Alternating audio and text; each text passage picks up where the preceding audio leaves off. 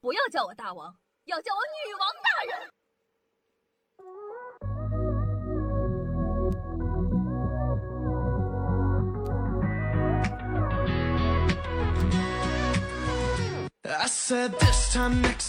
嗨，各位首先听众朋友们，大家好，欢迎收听今天的《女王又要》，我又是爽中在深山训练千年、包治百病的本来根，谢谢夏春阳啊。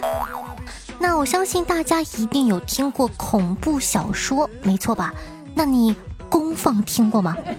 近日啊，广东广州男子呢与邻居因为小事产生了纠纷，为了报复对方，连续三年每天晚上定时播放荒山野鬼的录音，但由于邻居听力太差了，并未受到任何的影响，反倒是殃及了其他的居民。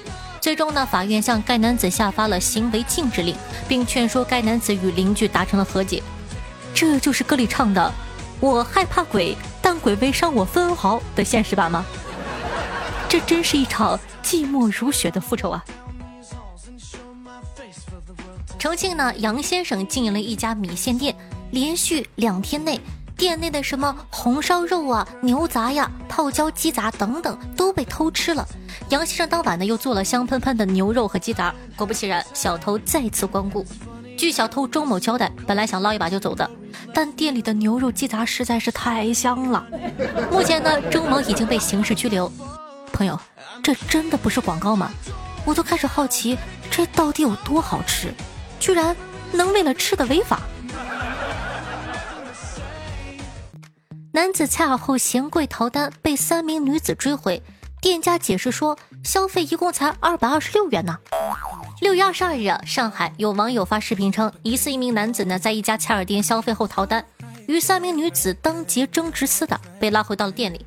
二十三日，该店工作人员称，男子呢有中耳炎，给他灌洗啊上药，共消费了二百二十六元，让他支付两百元就行了。但是男子呢嫌价高逃跑。当然了，最终的男子还是支付了。这个呢有两点：第一，二百块钱还要掏单；第二，哥们儿，你还跑不过个女的，你说夏夏咋说你？你说，哎呦我天！二十二岁女生晚归被妈妈要求吹测酒仪，家里规定十点前必须到家，婚后才能喝酒。六月十八日，河南郑州一位二十二岁的女生外出吃完饭后回家。妈妈手持酒精检测仪，守在家门口等女儿。女儿一进门呢，就要呼气检测，看是否有喝酒。最终呢，检测结果达标后，妈妈才放心。女孩呢表示：“我家教比较严，不敢晚归，结婚后才能喝酒。”朋友们，我们这个年纪，有人结婚，有人怀孕，有人不能晚归，点个外卖还要蹑手蹑脚，大家都不容易啊。有人说：“夏夏你二十二岁的时候，妈妈管你严吗？”我二十二岁，我我今年才十八呀。接下来这一则新闻，我愿意称它为离谱之大离谱。湖南两男子抢厕所蹲位，大打出手。近日，湖南株洲男子徐某呢，在公厕内与杜某因为抢蹲位发生了口角，杜某将徐某推倒，致其受伤住院二十五天，警方鉴定不构成轻微伤。徐某呢将杜某告上法庭，一审判决呢，这个杜某赔偿一点六万余元，双方均不服气，提起上诉。法院审理认为呢，双方均有言语不当，故驳回上诉，维持原判。朋友，到底急不急？到底憋不憋？你到底拉不拉？都闹到法院了，感觉二位也不是很急。那你们为啥会打架呢？小学学历骗子专骗外国人。一单没成，反而赔了几千。咋回事呢？说这个近日湖北啊，警方抓获了四男一女，他们冒充外国美女专骗外国人。经查，五人中年龄最大的才二十五岁，学历最高呢为大专，最低仅是小学毕业。诈骗一个多月呢，他们一单没成，反倒搭进去几千元的水电费。民警请了四名大学英语老师翻译取证，结果聊天内容各种错误，把老师都看懵了。一个连句完整的英文都说不利索的低学历团伙，为何要专骗外国人呢？小潘说道：“因为中国人不骗中国人，这样做很没有良心，而且风险很大的。”说什么中国人不骗中国人，还不是因为我们中国人都下载了反诈 APP？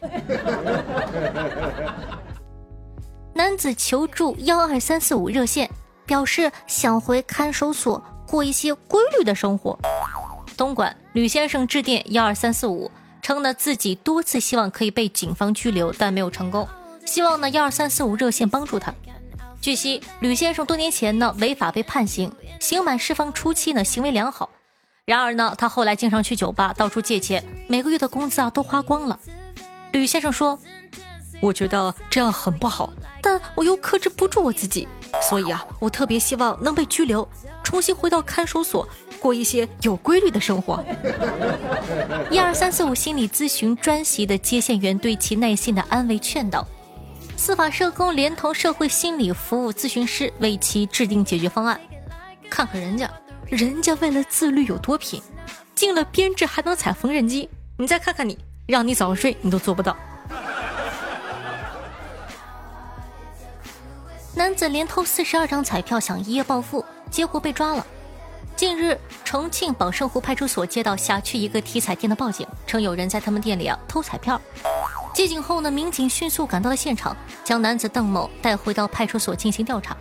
据悉呢，邓某于五月三十至五月三十一日啊，先后在三家福彩店盗窃了四十二张总价值一千余元的顶呱呱彩票，并兑换中奖金额八百三十元。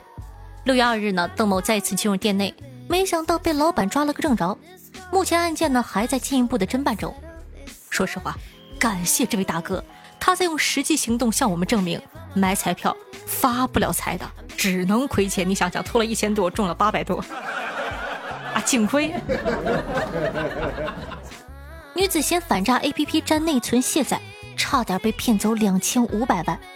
近日，浙江杭州，孙女士差点被骗两千五百多万元，幸好反诈民警及时赶到。经了解，孙女士遭遇的是典型的退款类诈骗，贾客服呢谎称培训机构退款，孙女士的孩子曾报名该机构，后该机构呢因为经营问题失联了，因此孙女士啊信以为真。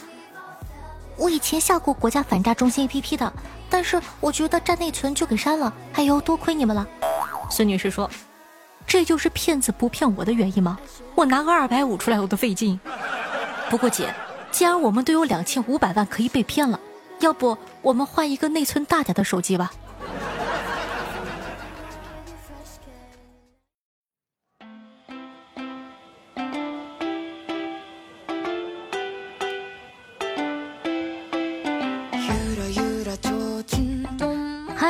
嗨，您正在收听到的是《女王又要》，是可爱的夏夏夏春瑶。喜欢咱们节目的宝宝一定要记得点击一下播放页面的订阅按钮，这样的话就不怕以后找不到我喽。